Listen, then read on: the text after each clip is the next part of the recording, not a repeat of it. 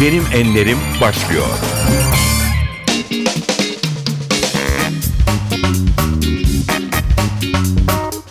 NTV Radyo'nun Benim Enlerim programına hoş geldiniz. Bugün ülkemizin önde gelen yönetmenlerinden Osman Sınav'la birlikteyiz. Memati, Abdülay ile çıkın arabayı hazırlayın. Ben geliyorum.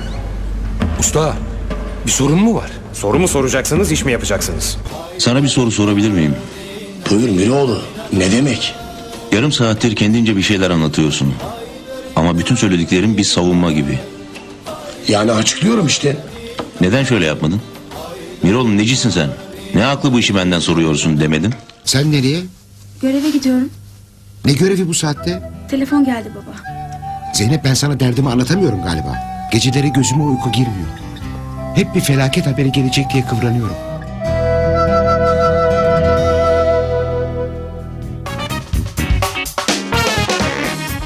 Merhaba. Merhaba efendim. Ee, Osman Bey yaptığınız her işle adınızdan söz ettiriyorsunuz. Hatta her yeni işiniz merakla bekleniyor. Süper Baba, Deli Yürek, Kurtlar Vadisi gibi çok geniş kitlelerce benimsenen yapımlarda hep sizin imzanız var. Son filminizle başlayalım. Uzun hikaye Mustafa Kutlu'nun aynı adlı eserinden uyarlandı. Çok önemli oyuncular var. Kadro oldukça geniş. Üzerinde yıllarca düşündüğünüz bir projeymiş. Nasıl oluşmuştu fikir? Hani bir film seyrettim hayatım değişti dersiniz ya bir, bir kitap okudum hayatım değişti. Ben de uzun hikaye okudum hayatım değişti. Daha doğrusu evet çok etkiledi ben okuduğumda ama ben zaten Mustafa Kutlu okuruyum. Çok sevdiğim bir edebiyatçımız yaşayan çok önemli bir edebiyatçı.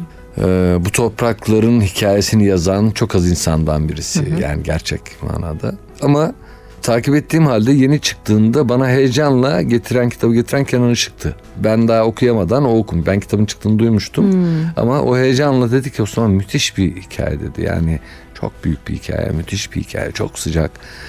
Beni ağlattı dedi yani.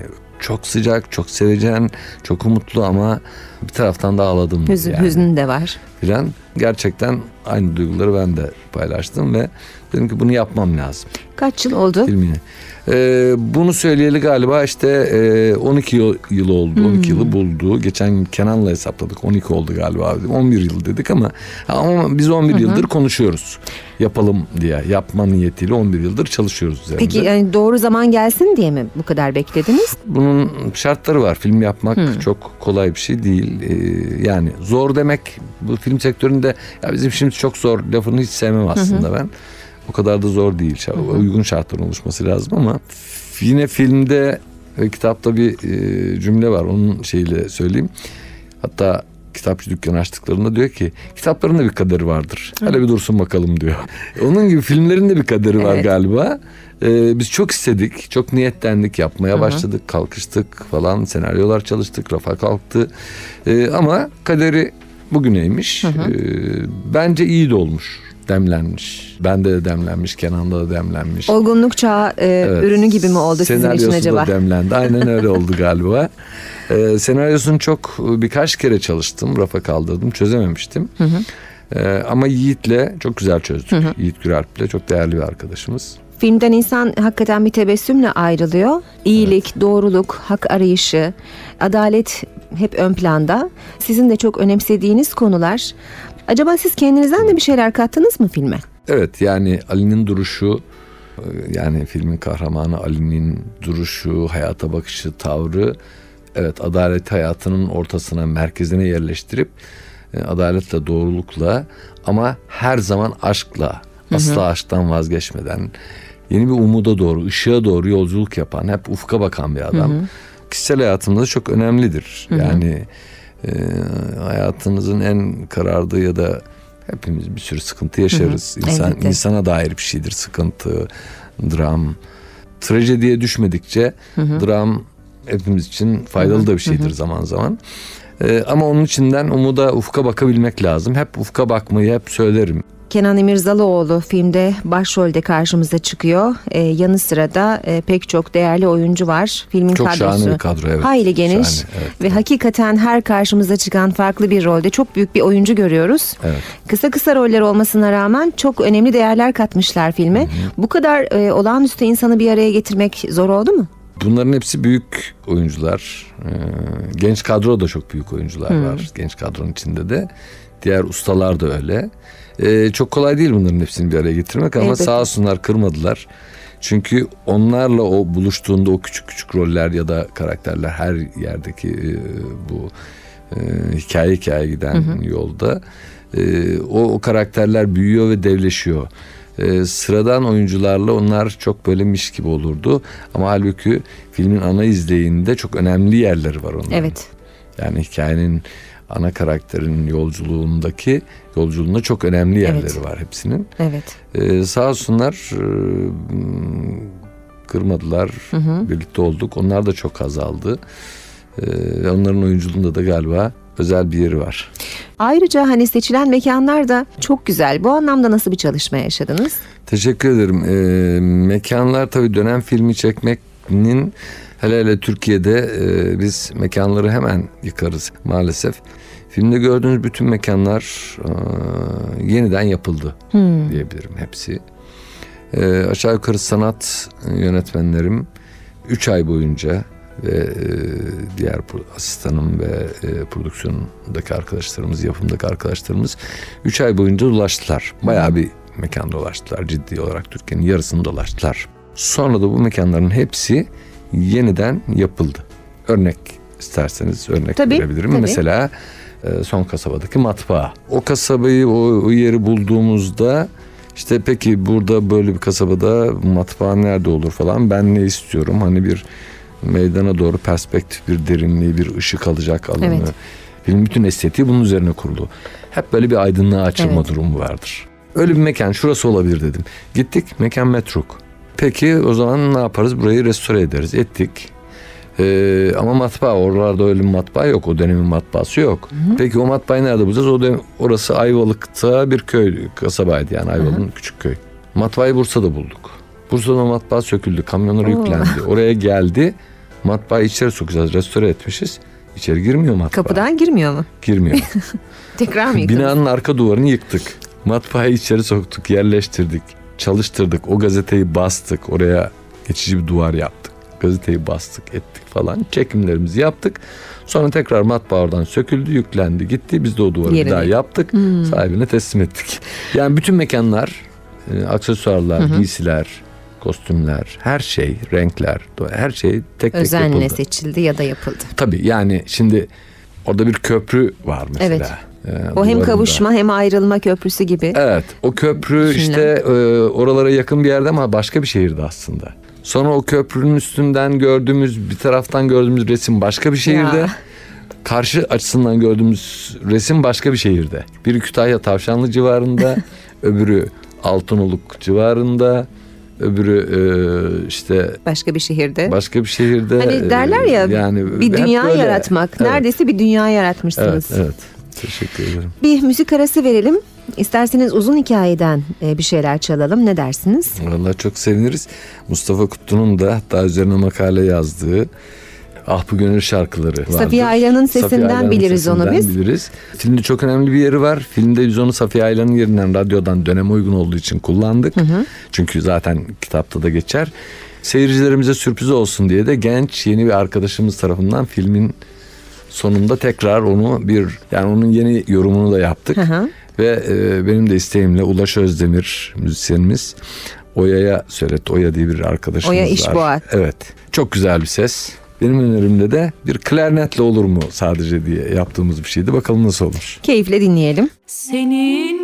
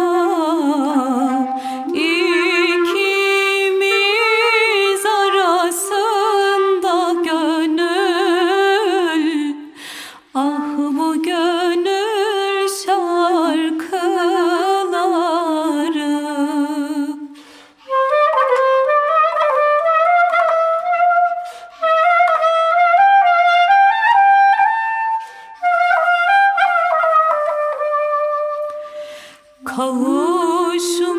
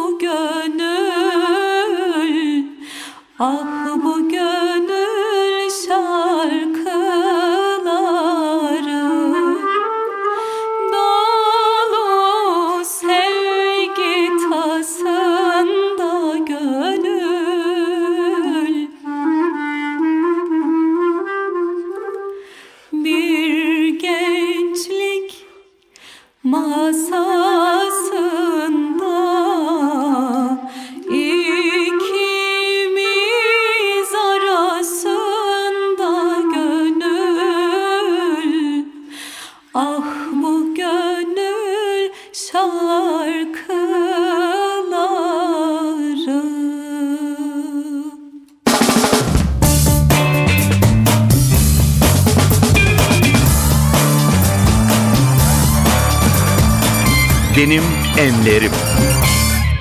NTV Radyo'da benim enlerimde bugün konuğumuz usta yönetmen Osman Sınav. Osman Bey reklamcılıkla başlamışsınız yaratıcılığınızı kullanmaya. Ee, Türkiye'nin de siyasal açıdan en karanlık yıllarından, e, 70'lerin sonlarından itibaren de sinema yapmaya başlamışsınız. Nasıl oldu ilk sinema deneyiminiz? O yılların sonunda yani 79 80 o yıllarda e, önce reklamcılığa başladım. Dedim ki benim sinema yapmak istiyorum. Sinema yapmaya karar verdim. E, Resimle başlamıştım ilk sanat hayatına, sanat merakına diyelim. Sonra sinema yapmaya karar verince fakat sinema sıfırlanmış bir dönemdi. Yani sinemada 3-5 işte soft porno film Evet. dışında Türkiye'de film çekilmiyordu ya da bir iki tane de ideolojik film çekiliyordu. Televizyon yok. Bu dönemde siyah beyaz bir TRT Evet, var. tek kanallı Tek ve siyah kanallı. beyaz günler. Evet, evet. Böyle bir dönemde peki ne yaparım ne ederim? M- Sinema yapmaya, beni sinemaya doğru götürecek, sinemaya en yakın, en akraba meslek ne olabilir diye baktım ve reklamcılığa başladım. Ee, ilk manajansa girdim. Sonra grafikaya geçtim vesaire. Büyük accountlar yönettim. Yani e, reklam yazarlığında kreatif direktör olarak falan. Sonrasında m, reklam filmleri çekmeye başladım. Ve günün birinde geldi. Bütün bunları ama ben bir gün hikaye anlatacağım. Bütün derdim hikaye anlatmak. Ve belli bir noktaya geldikten sonra dedim ki ömrümü Omo'nun ne kadar sattığıyla geçirmek istemiyorum. Ben ya da Elidor saçları ne kadar yumuşak Evet. yapıyor hayatımın oraya merkezinde olmasın. Ee, gidip bir gün TRT'ye e, dedim ki ben bir film çekmek istiyorum. Öyle başladık. Orada bir televizyon filmi ilk uzun metrajımı TRT'ye çekerek başladım. Onlarca film ve dizi Evet. e, ve pek çoğu da hakikaten milyonları peşinden sürüklüyor. E, bunlardan hemen ilk e, akla gelen Süper Baba televizyona yaptığınız en uzun soluklu işte o zannediyorum. sonsuz yani hani ne zaman biteceği belli olmayan haftalık periyotla ilk e, çektiğim dizidir. E, tabii proje benden önce aslında başlamıştı. Orayı çok kimse hatırlamıyor ama e, hatta birkaç yönetmen, dört yönetmen değişmişti benden önce. İçinde Yavuz Turgul'un, sevgili Yavuz Turgul'un olduğu, e, onun senaryo ekibinin çalıştığı bir senaryoydu. İyi bir senaryoydu çok. E, Şevket Altuğ yapımcısıydı. Evet. Başrol oyuncusu aynı zamanda. Onlar beni birkaç kere davet ettiler.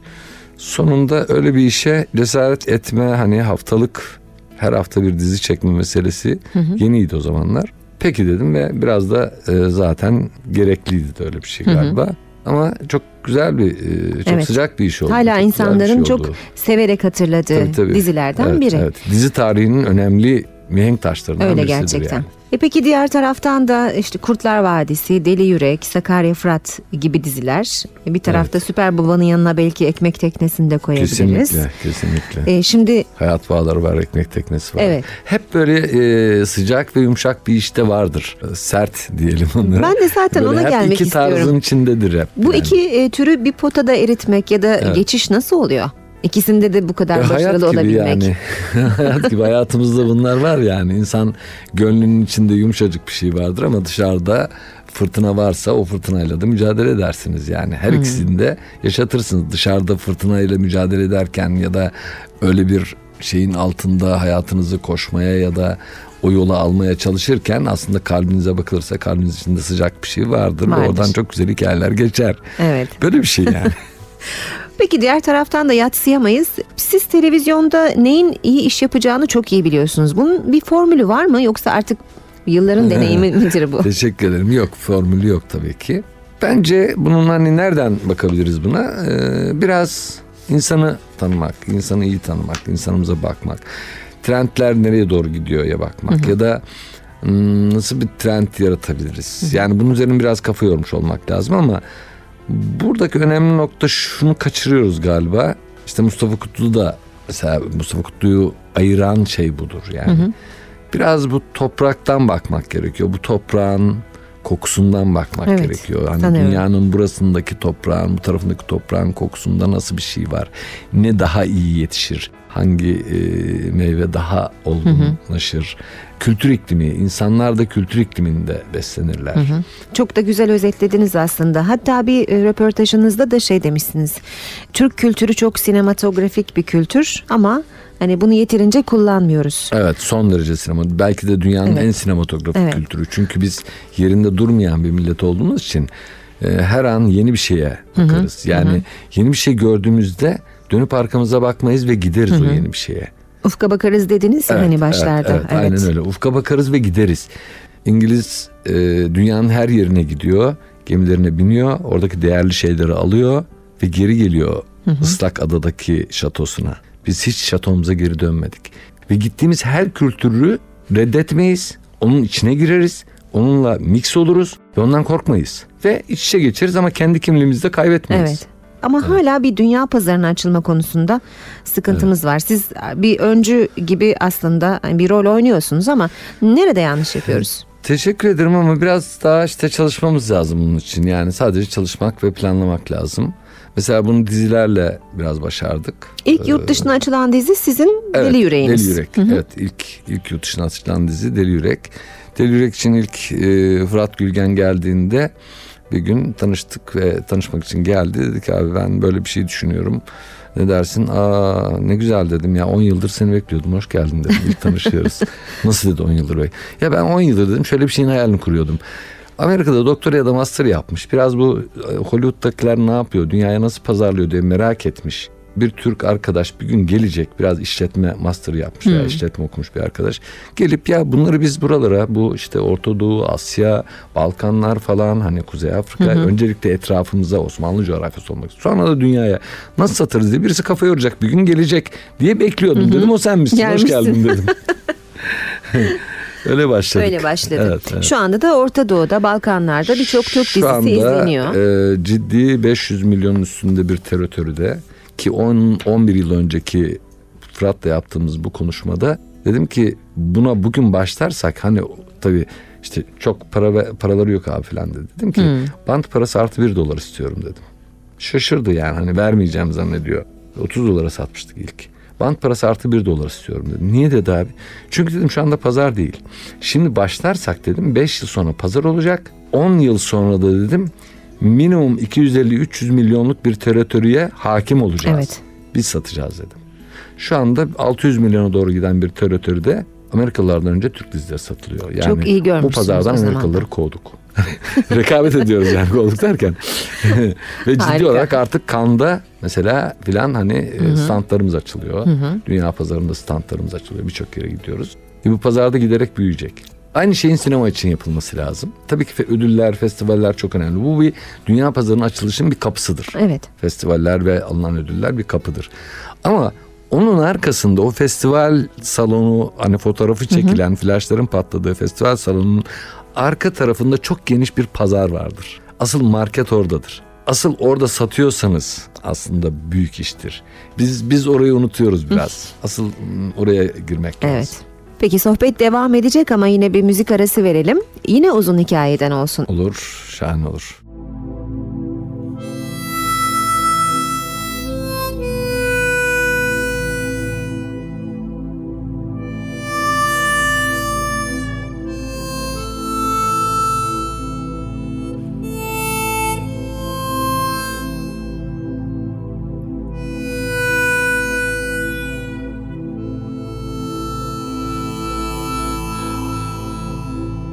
NTV Radyo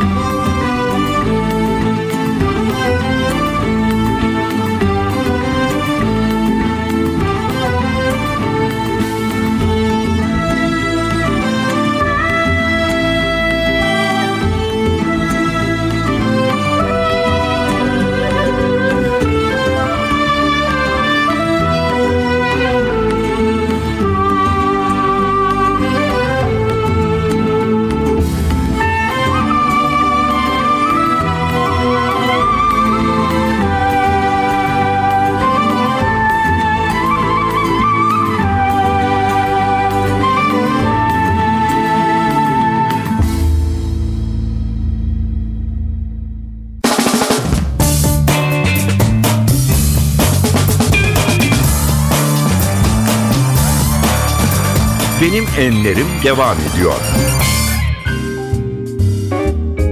NTV Radyo'da benim enlerimde bu hafta konuğumuz ünlü yönetmen Osman Sınav. Osman Bey sanatçı yaşadığı dönemin tanığı olmalı diyorsunuz. E, dönem dizileri de son yıllarda çok ilgiyle izleniyor. Sizin projeleriniz arasında böyle bir e, yapım var mı? Ya da çekmek isteseniz hangi dönemi çekersiniz? Ah, teşekkür ederim. Ben uzun yıllardır aslında biraz belki galiba ölçüyü büyük tutmuşum. Onun için olmadı. Aslında 10 yıldır bir hayalim var. Osmanlı'ya dair bir Evet. dizi yapma hayalim var. Yapacağım bir gün inşallah. Belki herkesten önce mi düşündünüz de bir türlü hayata geçirmediniz? Ee, evet çünkü 1990 yılında mesela bu düşünceyle bunu formatlayan kafamdaki projeyi formatlayan bir Hünkârın Bir Gün diye Fatih Sultan Mehmet'in bir günü ve iki gece, üç gecesiydi, iki gecesiyliğini içine alan böyle e, bir mm, film yani çekmiştim mesela. O bir format arayışıydı. Tabii ki şimdi televizyonculukta çok kolay şeyler var. Dünyadan formatlar var. Alıp hemen Öyle oldu uyduruyorsunuz. Çok daha hızlı olabiliyor. ben o kadar hızlı değilim. Çok zeki değilim galiba. Estağfurullah. Ee, daha özgün, daha bizden ve içinde bir perspektifi, bir bakış açısı olan şeyler yapmayı seviyorum.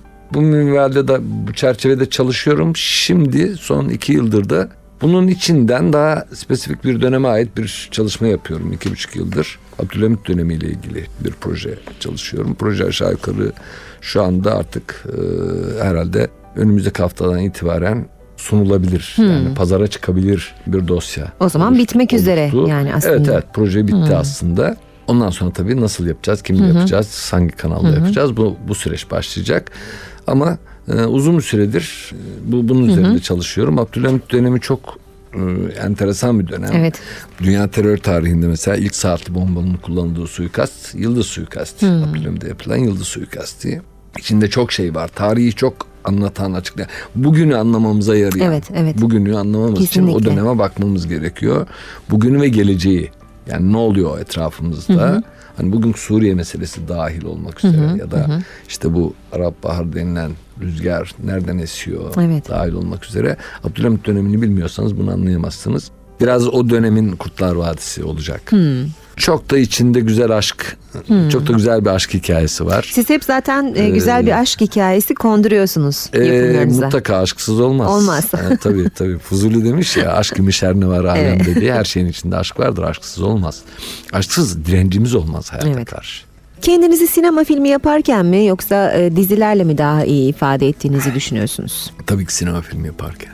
Ve artık e, daha sık sinema filmi yapmak istiyorum. Bundan sonra e, çok ara vermek istemiyorum. Bunu birkaç yıldır istiyorum aslında ama bundan önceki son filmimde böyle bir ticari bir şanssızlık yaşadım. O biraz ara vermemi gerektirdi. Ama inşallah bundan sonra ara vermeden e, arka arkaya her yıl bir iki sinema filmi yapmak istiyorum. Çünkü daha kalıcı bir doku elde ediyorsunuz. Yaptığınız filmler arasında sizin için ayrı bir yeri olan film var mı? Var tabii. Mesela Yalancı vardır. Çok ayrı bir yeri vardır. Tıpkı işte biraz uzun hikayeyi Evet. anımsatır bana. Çok özel bir filmdir. Oyuncusuna ödül kazandıran bir film galiba evet tabii değil tabii, mi? tabii. Mehmet Aslan Ton'la galiba 8-9 tane ödül aldı. Alt- Altın Portakal dahil olmak üzere. Fikret Hakan da ödül aldı. Filmin kendisi de ödül aldı o yıllarda. Ondan bir yıl önce yine Mehmet Aslan Tuğ'la çektiğimiz ve Mehmet'in Altın Portakal aldığı e, Kapıları Açmak yine bir Mustafa Kutlu hikayesi vardı. Onun sinema filmidir. Yani şimdi e, dinleyenlerimiz bizi biraz Kapıları Açma ben bir ara dizi denedim. Sonra kaldırdık yani e, bir, bir, bir şey oldu. Ondan hatırlıyorlar. E, ama aslında Kapıları Açma ben 92'de sinema filmi yaptım. Hatta Mustafa Kutlu kitabını sonra yazdı. Yani önce senaryoydu o. Ama şu anda filmimiz kayıp. Öyle mi neden? Alacağım. E, çok o uzun bir hikaye. işte. o, o çok da uzun bir hikaye gerçekten. Peki. E, Osman Bey size efsane yönetmen e, yakıştırması yapıyorlar.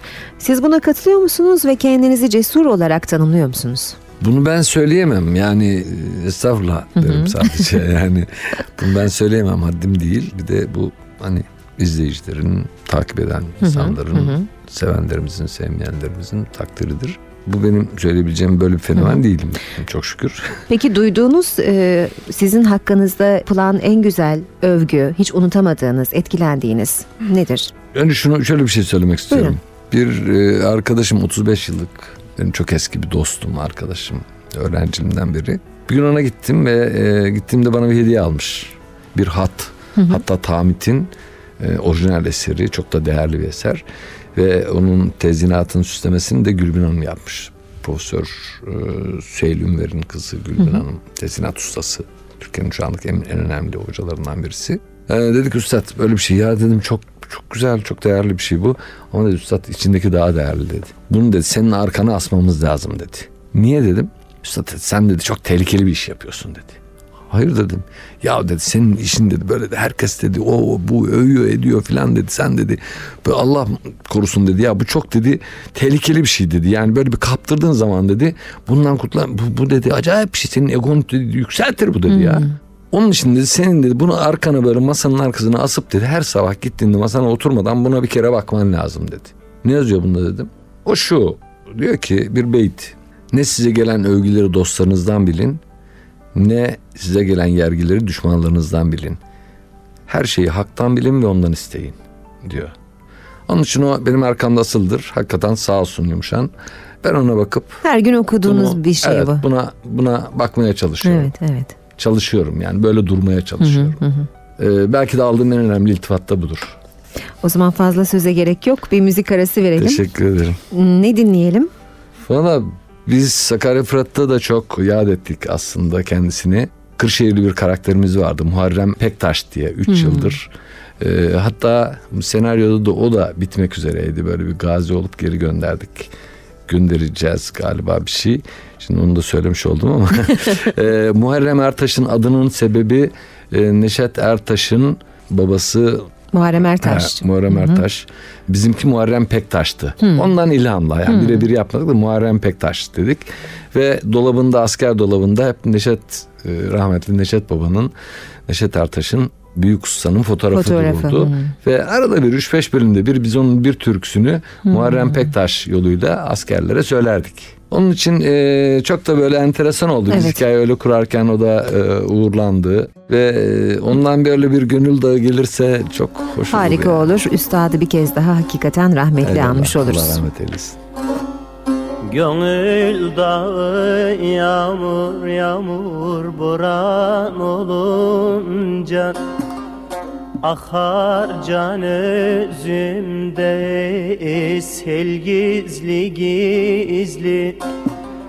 Bir tenhada can cananı bulunca Sinamı yaralar yaroy yaroy yaroy yaroy yaroy yaroy Dil gizli gizli Dil gizli gizli. Sinamı yaralar yaroy yaroy yaroy yaroy yaroy yaroy.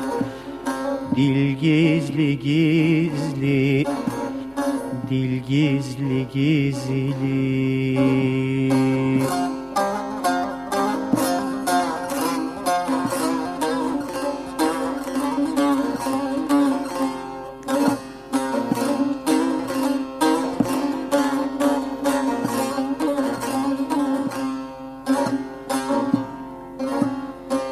Dost elinden gel olmazsa varılmaz.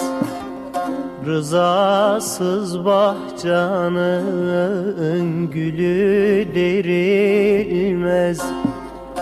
Kalpten kalbe bir yol vardır görülmez Gönülden gönüle gider yaroy yaroy yaroy yaroy yaroy.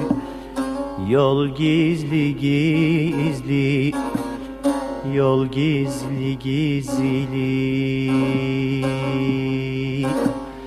Gönülden gönüle yaroy yaroy yaroy yaroy yaroy yaroy Yol gizli gizli Yol gizli gizli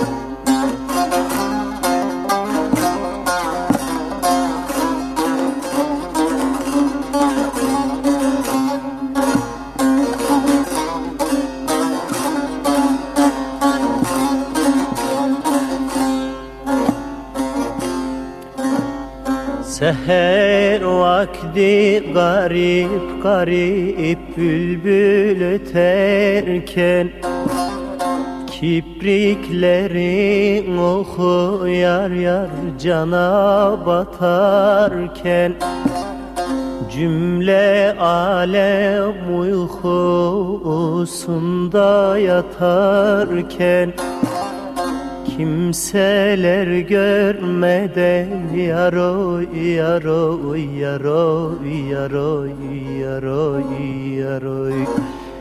Gel gizli gizli Gel gizli gizli.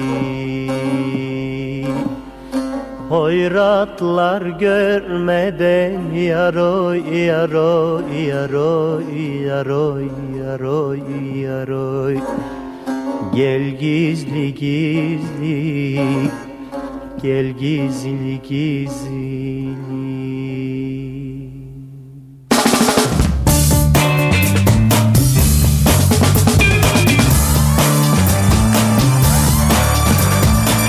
Benim Enlerim. NTV Radyo'da benim enlerimde stüdyo konuğumuz sevilen yönetmen Osman Sınav. Osman Bey artık biraz da hayatınızın bilinmeyen yönlerine dalalım ve dinleyenlerimize de sizi farklı yönlerinizle de tanıtalım istiyoruz. Tabii meslektaşlarımızdan herkes e, etkilenebilir, doğaldır. Siz de muhakkak etkileniyorsunuzdur. Var mı böyle yönetmenler sayabileceğiniz?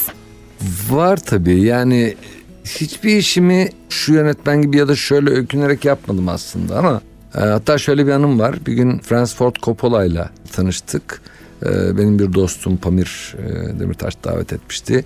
Bulgaristan'da film çekiyordu orada stüdyoda son filmini çekiyordu. Ee, ve zaman zaman İstanbul'a geliyordu. Hatta o sırada bir işte benim böyle bir o dönemde bir VIP bir minibüs yapmıştım falan. Onu verdik ve şoförümle bir gün İstanbul'da gezdirdik basından gizli falan. Oo, Hiç duymadık. Ee, evet.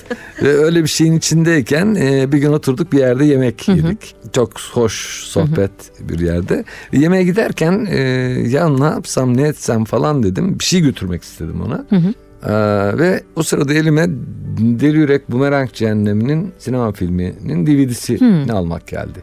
Aynı yerde dolabımda Godfather e, Collection'da yani koleksiyon seti orada duruyor.